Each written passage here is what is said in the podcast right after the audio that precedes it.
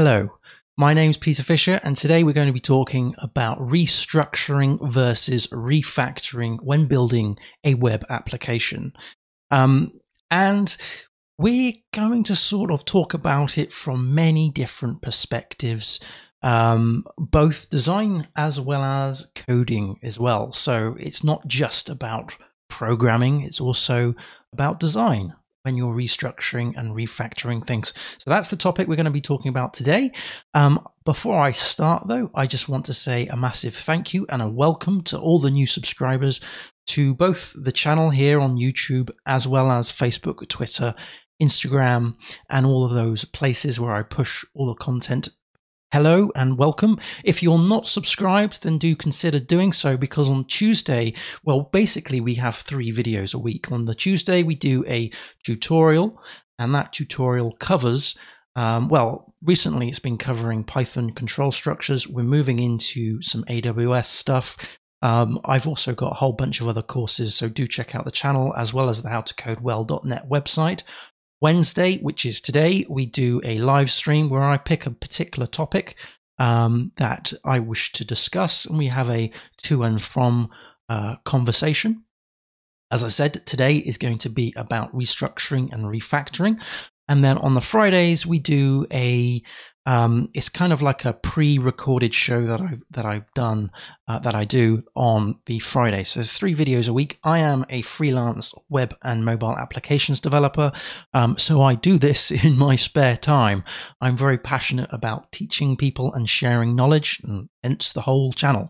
Um, so if you are any particular programmer, any particular web developer, it doesn't matter if you're a Python dev or a JavaScript dev, or if you're front end or back end, do consider subscribing. Um, and uh, hopefully, you'll learn something. So, in these streams, I also talk about what I get up to uh, on a weekly basis as a freelance developer. And this week has been incredibly busy. Uh, this week has been, there's been a lot of uh, fixing of bugs. There's been a lot of sort of administration type stuff of recording bugs and going through user journeys, that kind of thing, on various projects. And it has been it's been one of those mixed bags weeks sometimes i was using css i did a bit of uh, at the start of the week i did a bit of sass uh, a bit of uh, creation of um, css variables and all of that lovely stuff, just tweaking changes here and there.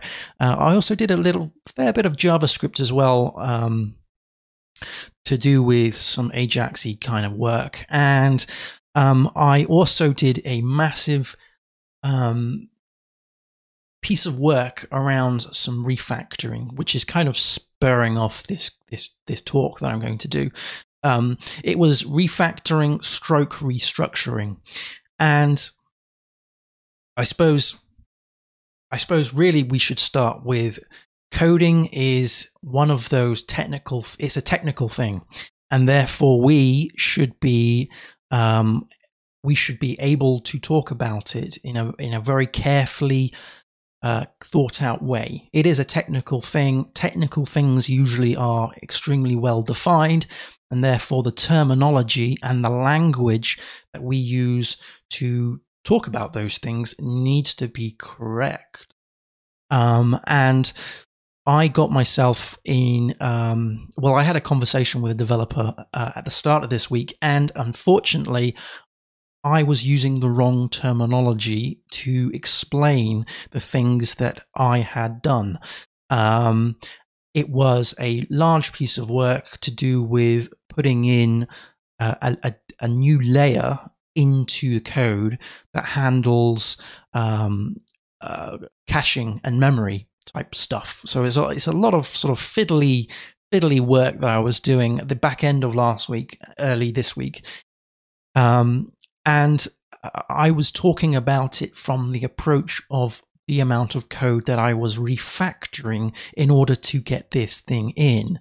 And actually, what I should have been saying is I was restructuring the system in order to add this layer. And that, that's the distinction, the definition between restructuring and refactoring is that you, as a coder, are changing the behavior of the application.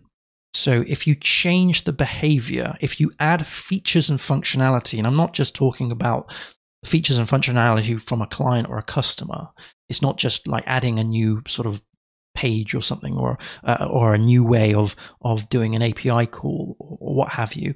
I'm talking about a feature that is perhaps a new caching layer like I added or a new database layer or or a new way of doing some computation, some sort of calculation when you're changing the path of a program, that is a, a restructure in that sense. You are rebuilding the behavior of the system, whereas a refactor is smaller than a restructure because a re- refactor is more about altering the way um, the code becomes more readable and maintainable. And we'll be talking about all of those kind of things uh, later on in, in this talk about the benefits of refactoring. So, what I was doing was both refactoring and restructuring because obviously, when I changed the structure of the application and, and, I, and I put in this new layer, this new layer that hadn't existed, before. I then had to refactor the existing code to then adhere to that new layer. And that that and that as I said is is the difference here. Um but we can we can talk about the the restructuring versus refactoring uh, outside of programming. We can talk about it in design. So for example, if you're a designer, you're a web designer, and you are building uh, upon an application that has already is already in existence. So you've already got a design. Um, when you are restructuring that design, you are altering um, the the the way in which the user behaves or the, the, the user journey. So you might be adding a page, or you might be putting in a page between a page. You might be um, adding some features and some functionality that the user can and use can do that never existed before. You might also be removing that functionality as well.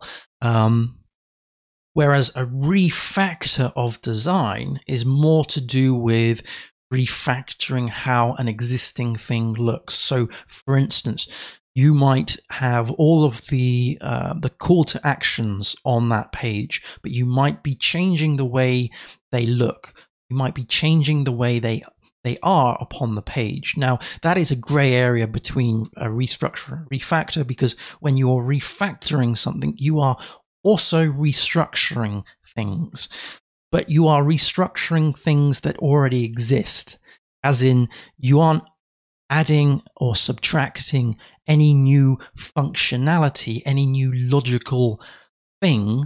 You are simply altering how something is to be easier for it in the future to be maintainable, to be extendable, and so on and so forth. So, in the example of a design, you might be changing the color, the positioning of a button for refactoring, whereas a restructure would be you might be adding an, an additional page inside a user journey to change the structure of the user behavior with an application when you're with a code if you if you use that idea with code you are therefore adding or subtracting pieces of functionality from the code. And again it's not always the functionality of a client's needs and requirements off of a PRD, a project requirements document. It could be just adding a different way of calculating or adding calculation to that or adding different layers, say caching layers or database layers, or changing the way the data is called from different things. You might be using one minute you could be using GraphQL, next minute you could just be using MongoDB. That is a change of the structure um, of your application. The refactor, however, is more smaller. Like I said, it's all about changing the way the code reads and the code, um, I, I don't want to say behaves, but how the code can be extendable in the future. There is an element of restructuring when you're refactoring, of course, um, but uh, it, it isn't as as brutal as let's just crowbar in or not crowbar in let's just add this new layer between these layers of functionality in the code. So let's just put restructuring um, to one side for now and let's just focus on refactoring because this is the thing that i mean everybody says let's just refactor code and you know but what is refactoring of code what i've said it changes the way things are to be more readable but what does that really mean because there's lots of stuff that comes under that umbrella of just readable code I did a talk, uh, I did a live stream uh, not so long ago, a couple of weeks ago, about clean code. Clean code comes into refactoring when you're making the code cleaner for you and other developers to use. You need to think of it like reading a book um, and giving the, the other developers the opportunity to add chapters into that book. You need to have some sort of common standards. So as an example, I did this thing about caching, um, and I, I unfortunately I used the words refactoring more than restructuring. Uh, it turns out that there was actually an awful lot of restructuring that went on in order to get this caching layer through. Now, one thing that this caching layer required was uh, a way of creating a key so we were using memcache, and memcache is a key value pair. It's just strings. So the key is a string and the value is a string. So things were being serialized in memcache. And I was creating a, a series of helpers that would allow me to create um, the cache key, the key that, that denotes it should be a unique a unique key for every single cached item uh, in in the memcache pool, and um, I created some functionality that allowed simple injection of properties and parameters into a method uh, that generated this cache key because I didn't want to have to manually type out this cache key. Um, you want to try and reduce the amount of manual work when you've got thousands of database calls. You know, you want to have, and you want to be able to conform to a certain standard. So that went through a whole series of refactoring um, where I was injecting certain uh, pro- properties based on maybe requests. So um, it was using the the, the PSR uh, request, and that was getting the the the values out of that request object Depending on certain requests, these things would go at the start of the key or they would go in the middle of the key and so on and so forth. Then I discovered that um, Memcache has a limit to the character size of the key, and therefore I, I had to go back and reevaluate the conventions, the naming conventions for these things, to ensure that they were both um, small enough to fit and have enough room for future growth, but also readable for the for, for the human, so they can identify which cache key um, they are actually working upon. So there was a lot of refactoring there, and there was a lot of changing of the parameters and changing of the way things were called. So, for example, the actual thing that uh, cr- that created this cache key um, was called generate.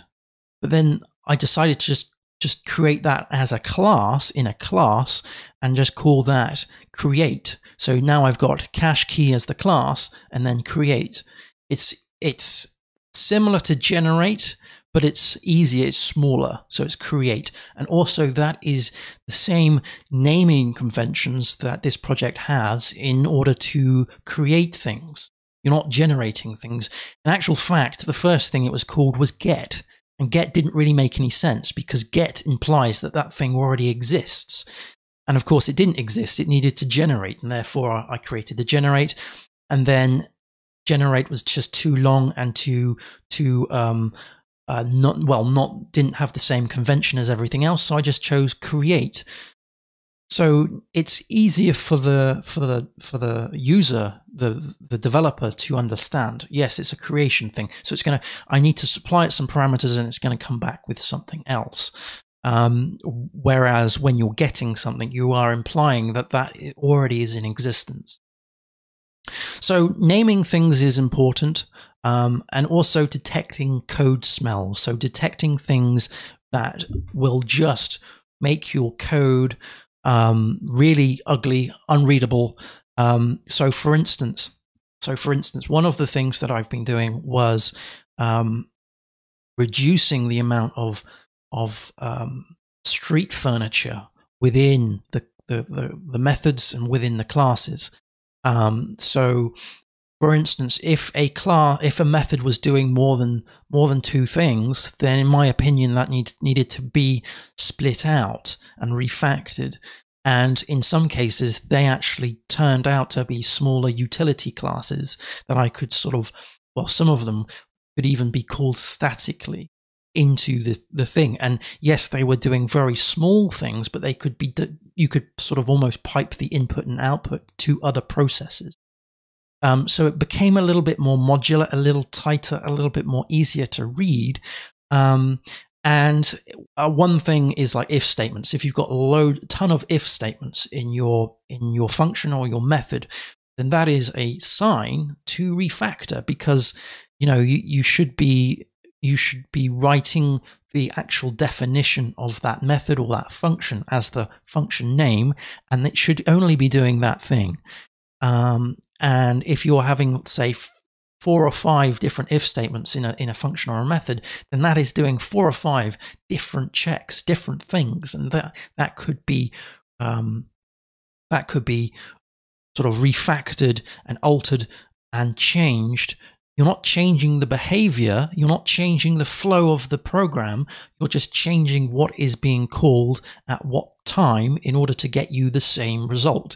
That is the point of refactoring. The result doesn't change. The thing that you actually show your client and your customer doesn't change.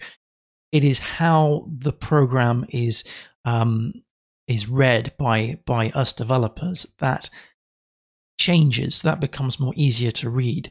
And you do these micro refactors, right? You do these smaller micro refactors, and one needs to get used to doing this as a as developers. We shouldn't just go, yes, this works, this bug is fixed, and, and I will not look at this code ever again. I'm going to work on another bug. We should be re-evaluating our code and just seeing if there are any thing that we can do to make it easier to read and easier to main, maintain. Not only are you you creating it easier for readability, but you're also creating it as easier for um, extendability. Because when you're um, creating something that is cleaner to use, you are also creating something that is cleaner to update and in- improve. And you are perhaps creating it in a pluggable way, so you can now snap things onto that application that you've built in an, in an easier way, in an easier fashion. Um, and also because it is easier to read and easier to maintain, one would hope that it's it's not. Uh, it, one would hope that it's easier to test as well. So another problem I had this week was I created something um, to do with the caching, and um, I tested it uh, on several uh, sort of staging places. One was where the caching was turned on, and one was where the caching was turned off. I discovered that there was an issue with the, the way in which the cache keys were generated, and I was getting stale cache. That is just a massive no no when working with caching. C- stale cache is just horrible. Um, so what what I discovered it was a problem with the way in which the cache keys were being generated. Um, and I needed to test that way of generation for that particular use case. And I found that incredibly difficult because um, the way in which I had injected that in, or I coupled that to the the the classes, or the, the, the way the cache generation was in a, in its own class, and I coupled that to other classes, and it just got very very messy in order for me to write a proper test, I had to do a series of, of unit test mocks to mock that out. And um, I, I ended up, well, if you're mocking lots of stuff, then that is, in my opinion, a warning sign that your code isn't structured very well. It's um, not, it doesn't, it doesn't adhere to good design principles and practices.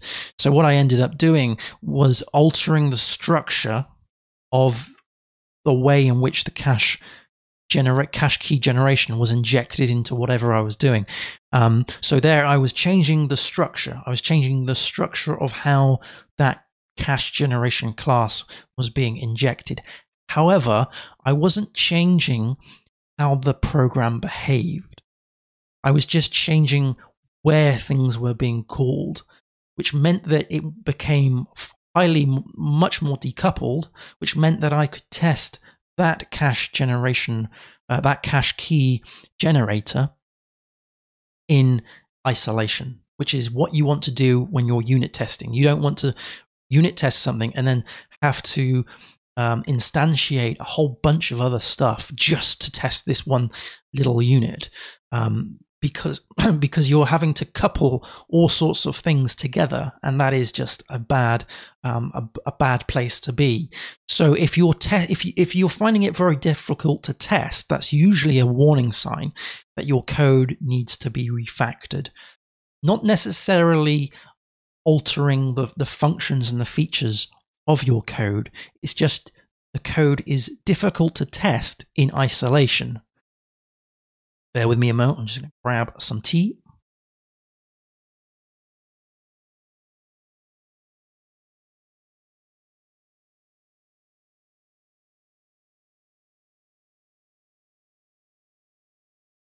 So other code smells that I'm going to talk about are where where the method names are just too long.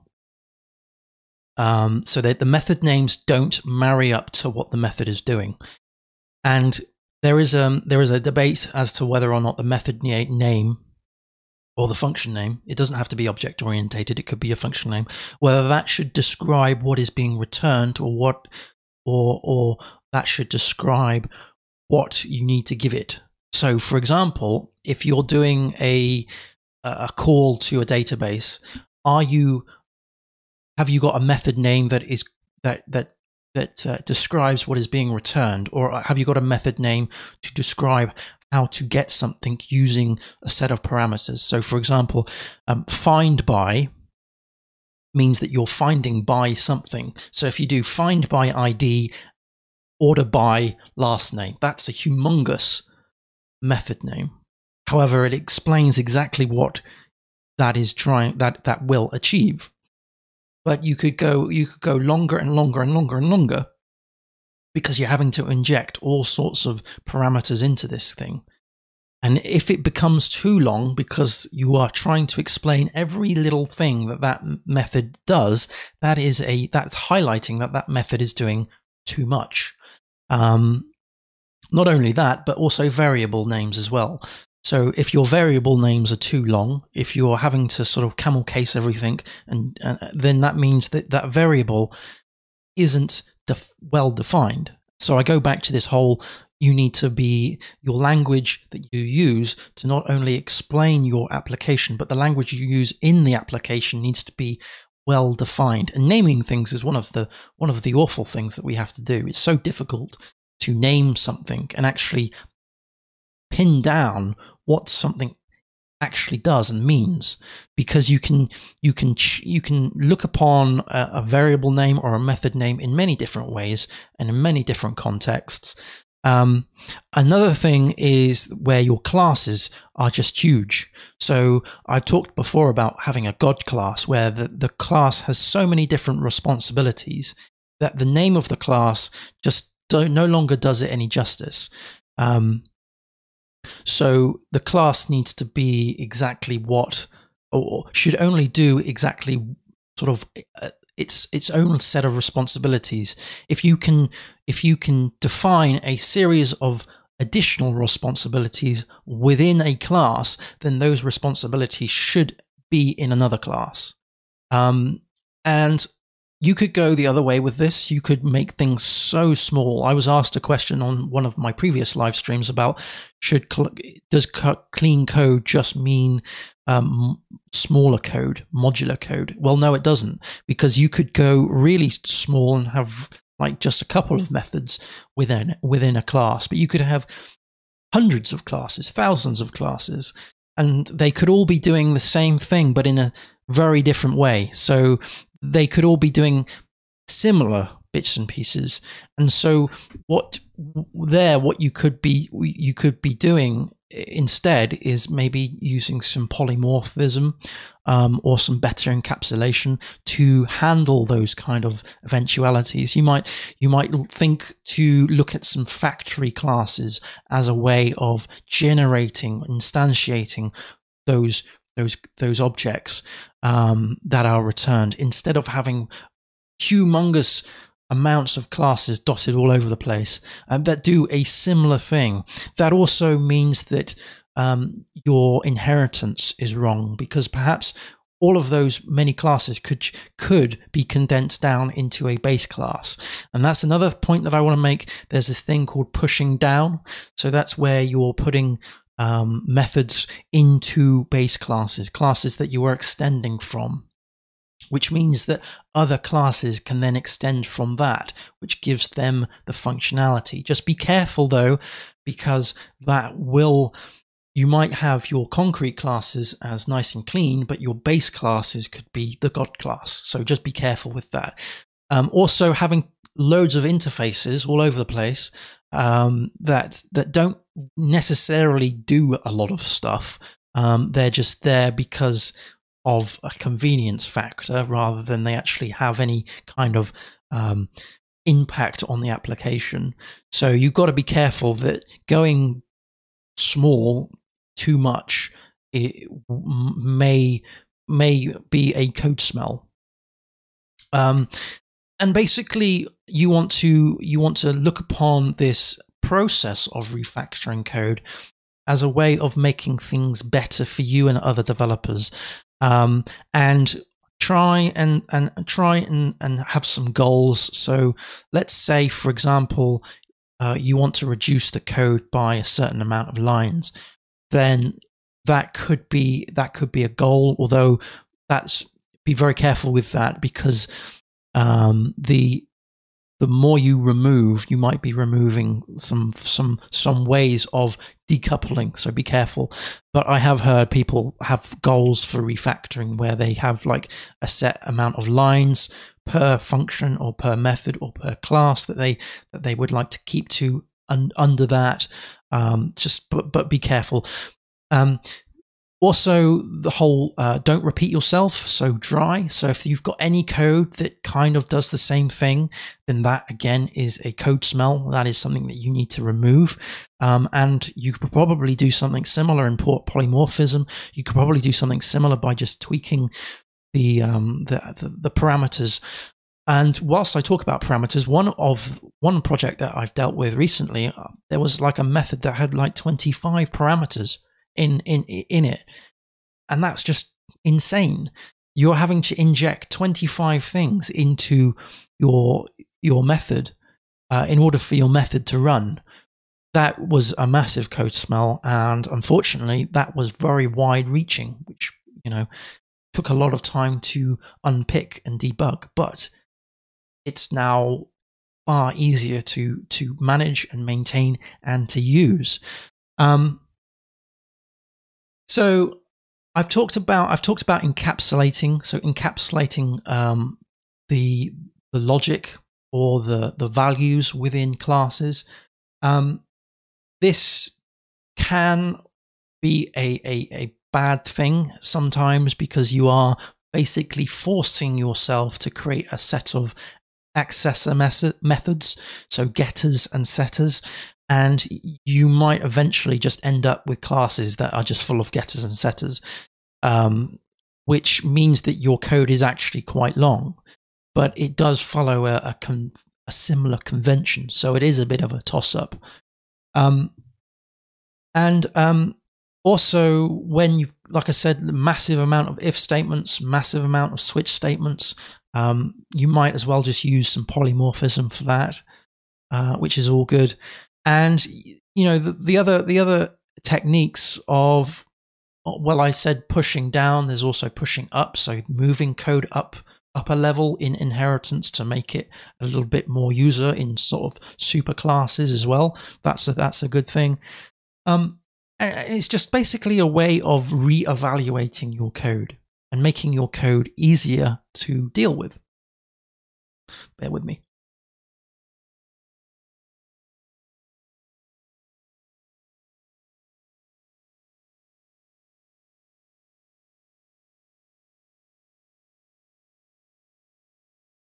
Refactoring also could be as simple as just renaming a file, um, because that file might not be in the same naming convention as other things. It could also just be as simple as renaming a class um, as well. It could be as simple as using abstract uh, classes um, and forcing other classes to adhere to uh, some principles and some designs. So reevaluate your designs within your code. Reevaluate how uh, you are you are using design patterns. Um, maybe there is a design pattern that you're unaware of uh, that could achieve do what you're you're trying to do far easier, far quicker, and far better. Um, and this is something that just comes with practice. You know, this is something that everybody does. Everybody has to just sort of look at their code and see if there is a way of making it better and more efficient. And I don't mean efficient in terms of speed. I mean efficient in terms of just, you know, working with it because it's it's lovely when code becomes snappy, when code just snaps together. Um, and when you go and, and get another feature maybe your client comes with comes to you with another feature and you are able to build that very very quickly because you've already refactored the foundations of this of the software which allows you to snap that in in a very plug-inable manner. Um, so there there are there are ways there are ways you can do this in an automated way. So i use PhpStorm. Um, at the moment, I, have been using, uh, I've used NetBeans before. They both have a way of refactoring code um, where you where you can do like a, on a context menu, right click and then refactor and then choose what it is that you wish to refactor. There's also ways of refactoring things in JavaScript as well. Uh, so it isn't just it, it isn't just PHP or Python. It isn't just backend stuff. It's also refactoring the front end as well. Um, so refactoring your promises, refactoring how your um, event listeners are, you know, all of that kind of of of stuff. Uh, basically, if you if you look at code and you just can't read it, you can't understand it um, at a glance, then there is there is something that you need to do in order to make that uh, readable.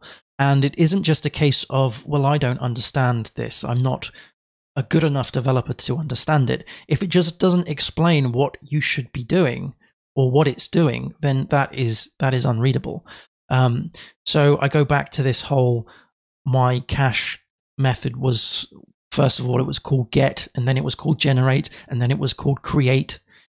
Well, it's gone through those those three iterations, those those micro refactoring, and now because it's called create, it just does exactly what it says on the tin. It creates and, and returns what it's created.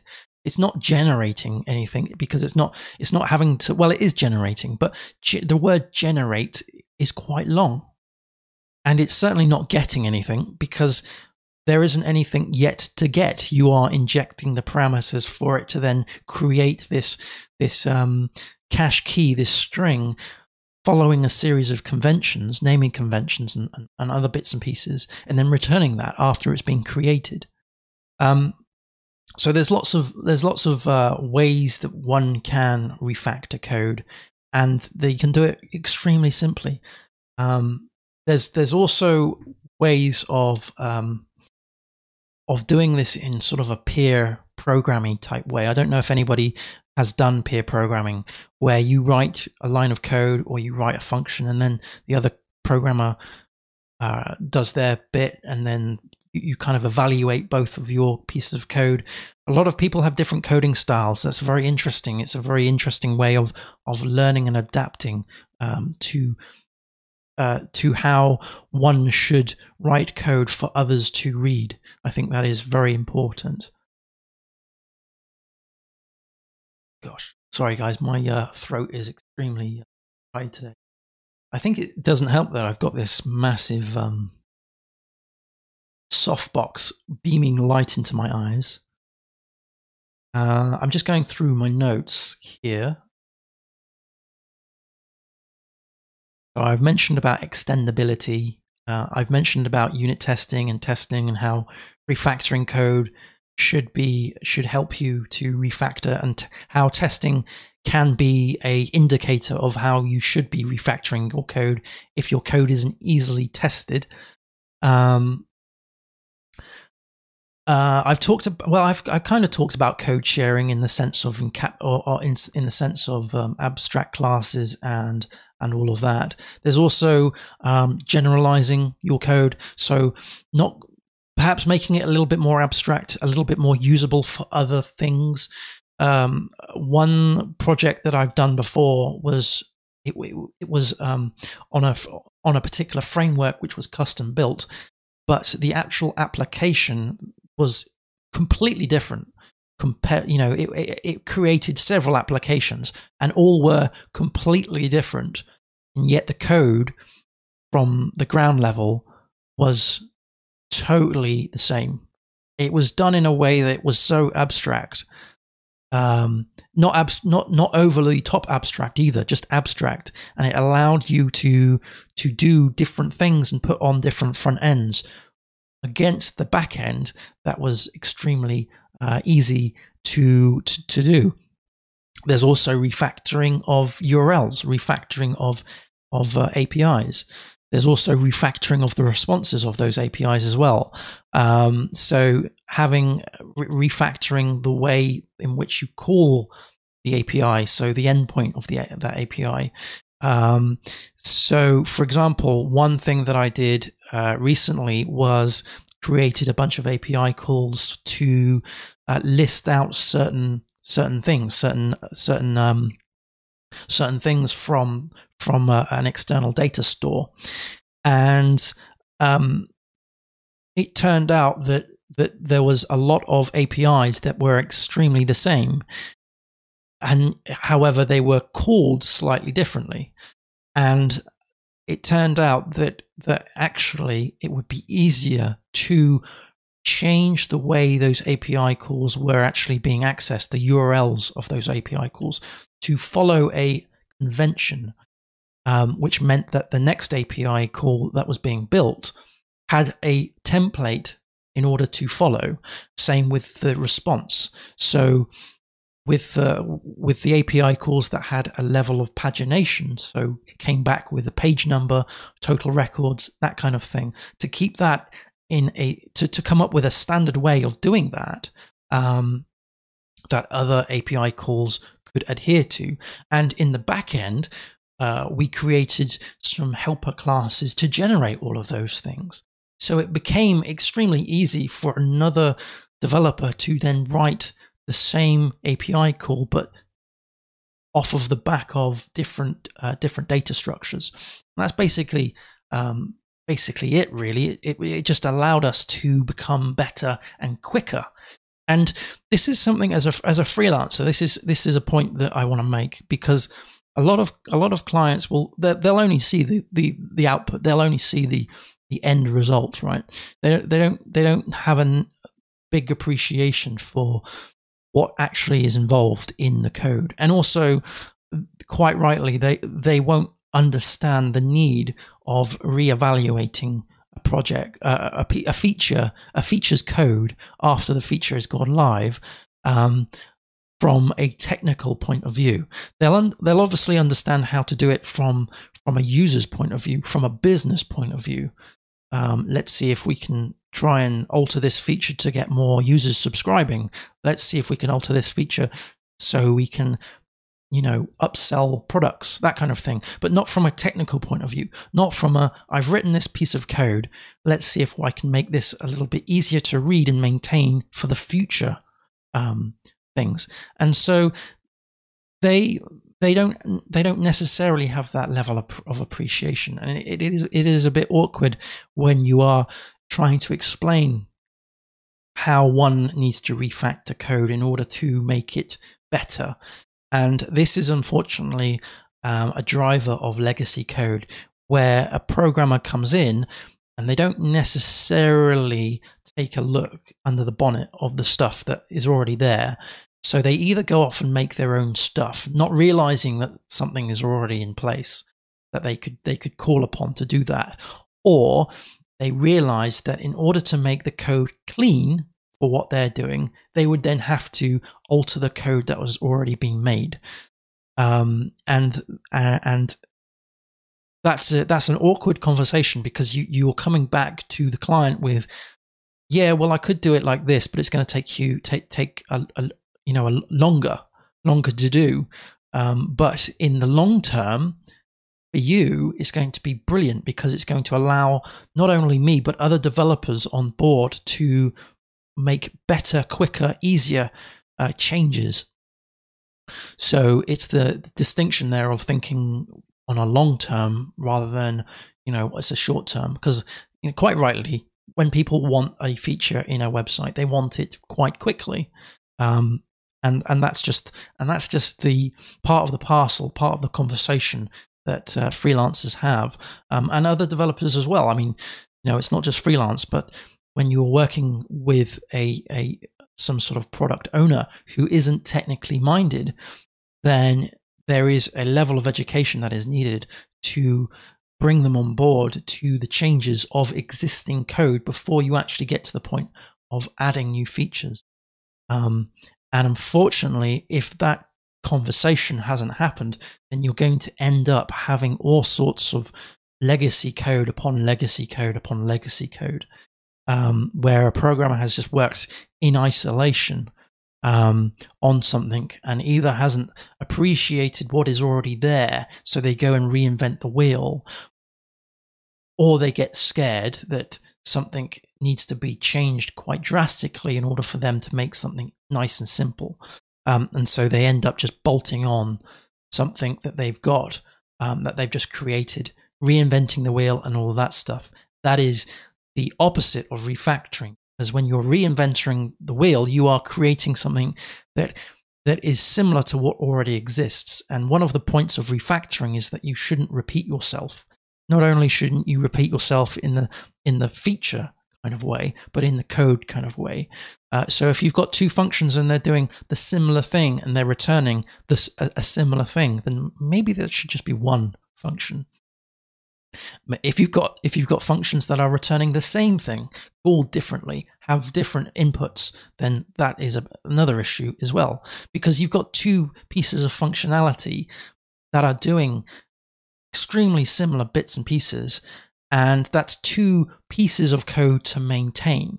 So when you go about reducing code and making code smaller and cleaner, you're giving yourself um, some breathing space for maintenance in the future. And again, this is a point um, from the from a freelancer's point of view, um, is that removing code is great because when you're removing code and you're running the test and it tests and it still works, um, that that that means you're removing technical debt. You're removing technical debt that you no longer have to deal with. You're removing something that you no longer have to maintain.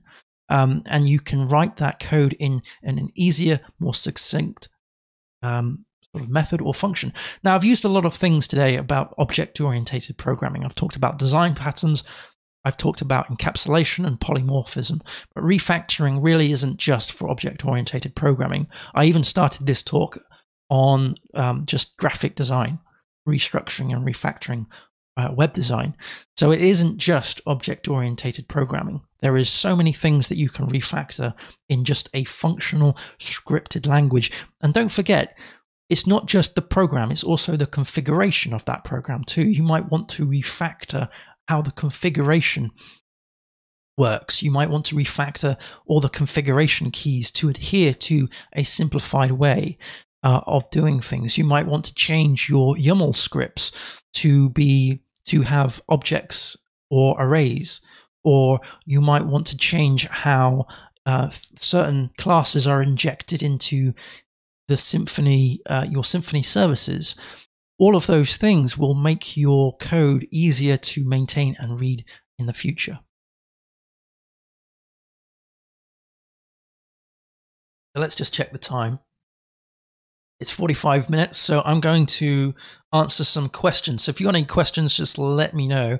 Um, DIY Coders has said, "Do you recommend Word, uh, Do you recommend PHP WordPress or PHP October CMS?" Um, okay, so PHP WordPress or PHP October CMS. It really depends on what what it is that you wish to wish wish to do.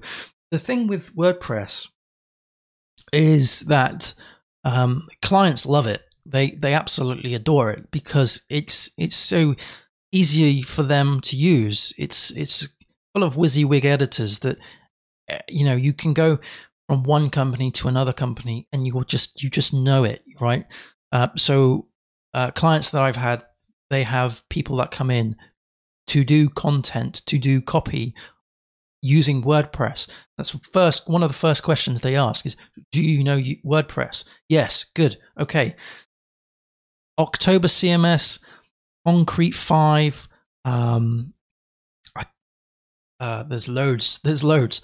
There's loads of other ones. Um, they they are great. However, they have their own way of doing things. They have their own way of creating blocks and pages and plugins and all that kind of stuff. WordPress being the sort of de facto um, content management system or uh, for micro sites.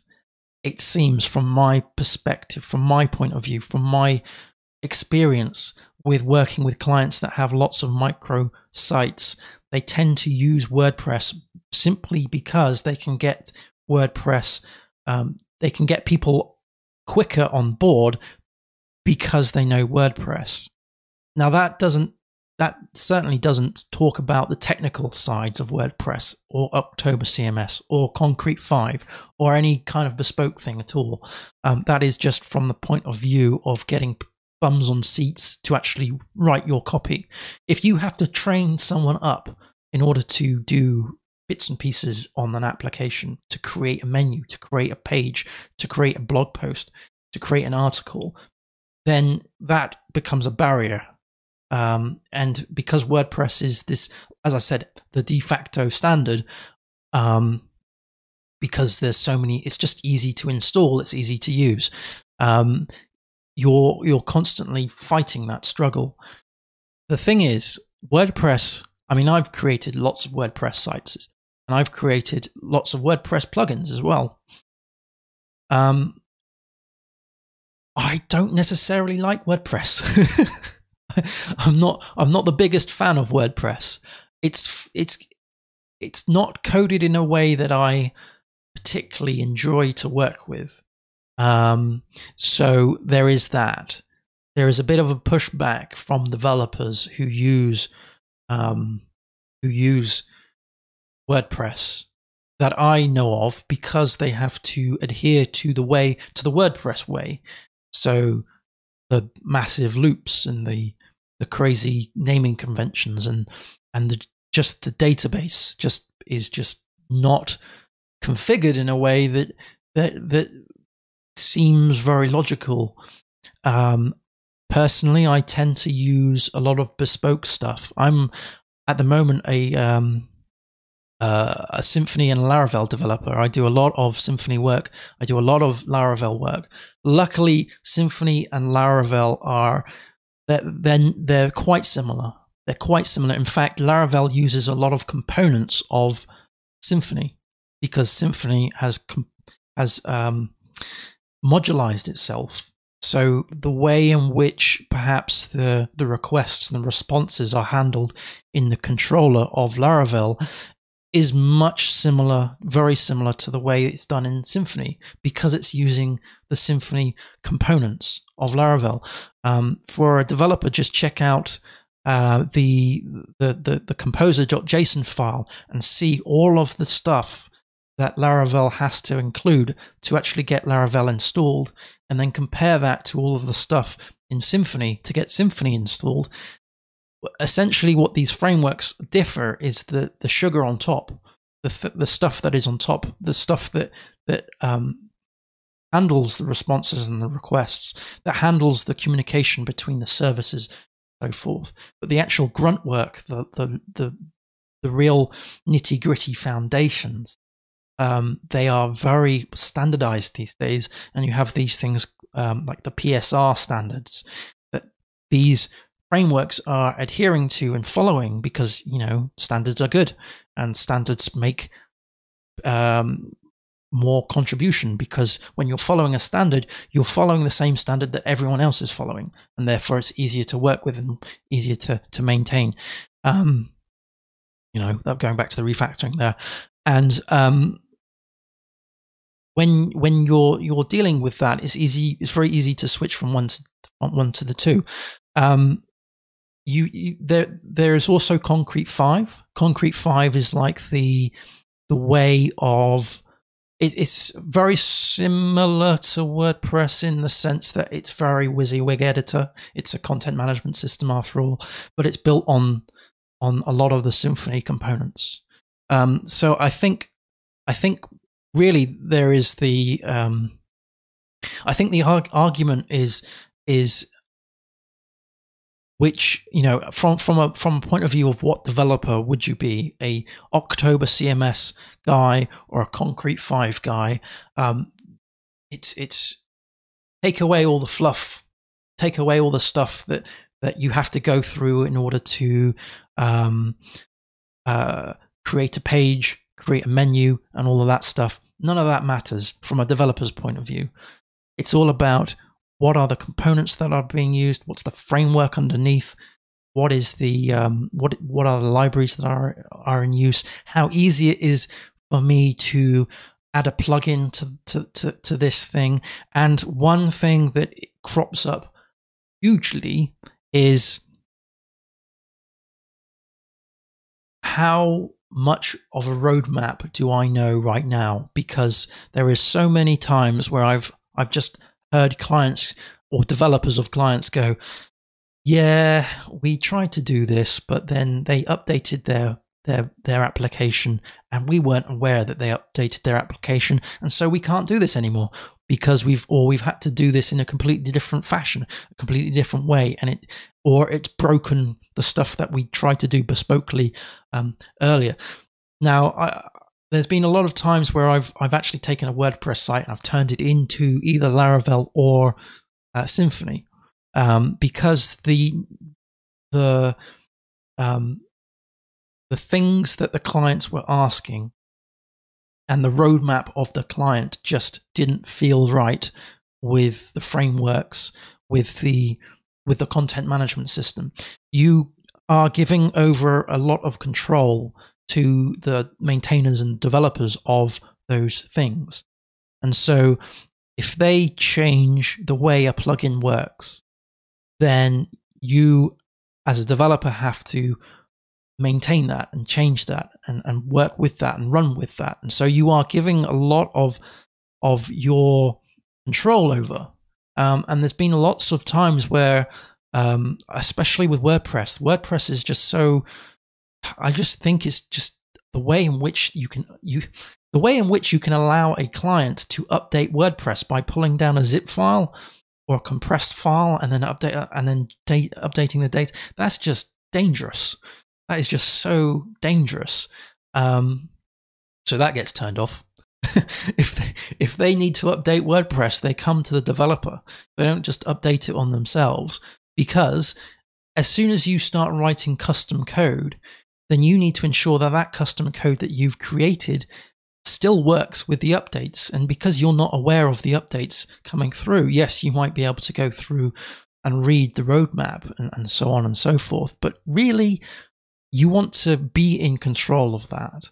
So as a developer, um, I, I really do ask the clients what is their roadmap because you don't want to if, for example, one year they want to have a blog and the next year they want to have um, an e-commerce shopping cart, and then the following year um, they want to have a stock management system, and then the following year they want something else and they want something else. You, need to make sure that whatever foundation work that you're putting down now allows you to to do to do those kind of things. I've now just turned that question into a massive rant, and I do apologize and I don't think I've actually answered it. What do you recommend, PHP WordPress or PHP October CMS? It's very tricky to say what I recommend.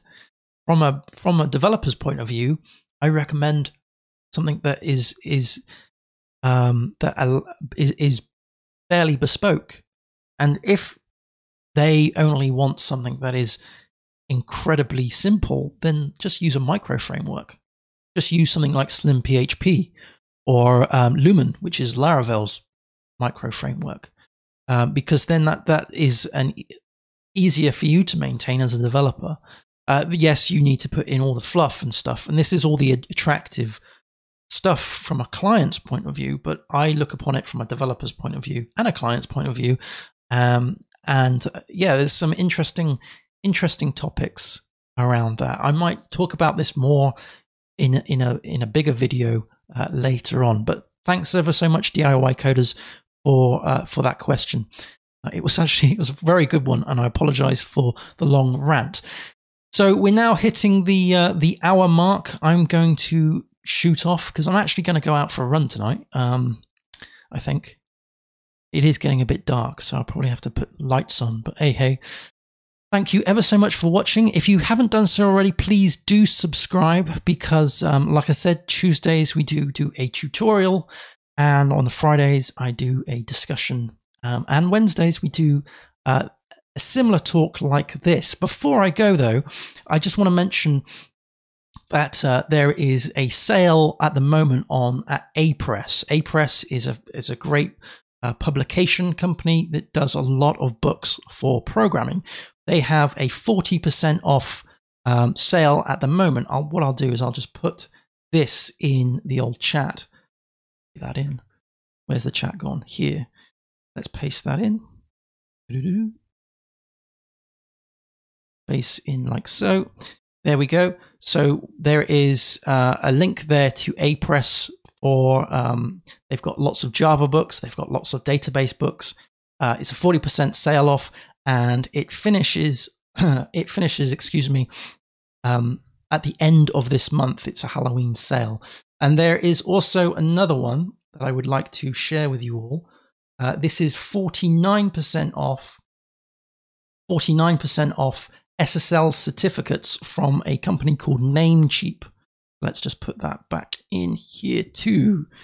So I'll just put that into the chat. So that's 49% off SSL certificates. I must say these are affiliate links, so I will get a, a kickback from that too, uh, which I certainly do appreciate. But thanks ever so much for watching. Happy coding, everyone. I'll see you again soon. And uh, just have a good week. Cheers. Bye.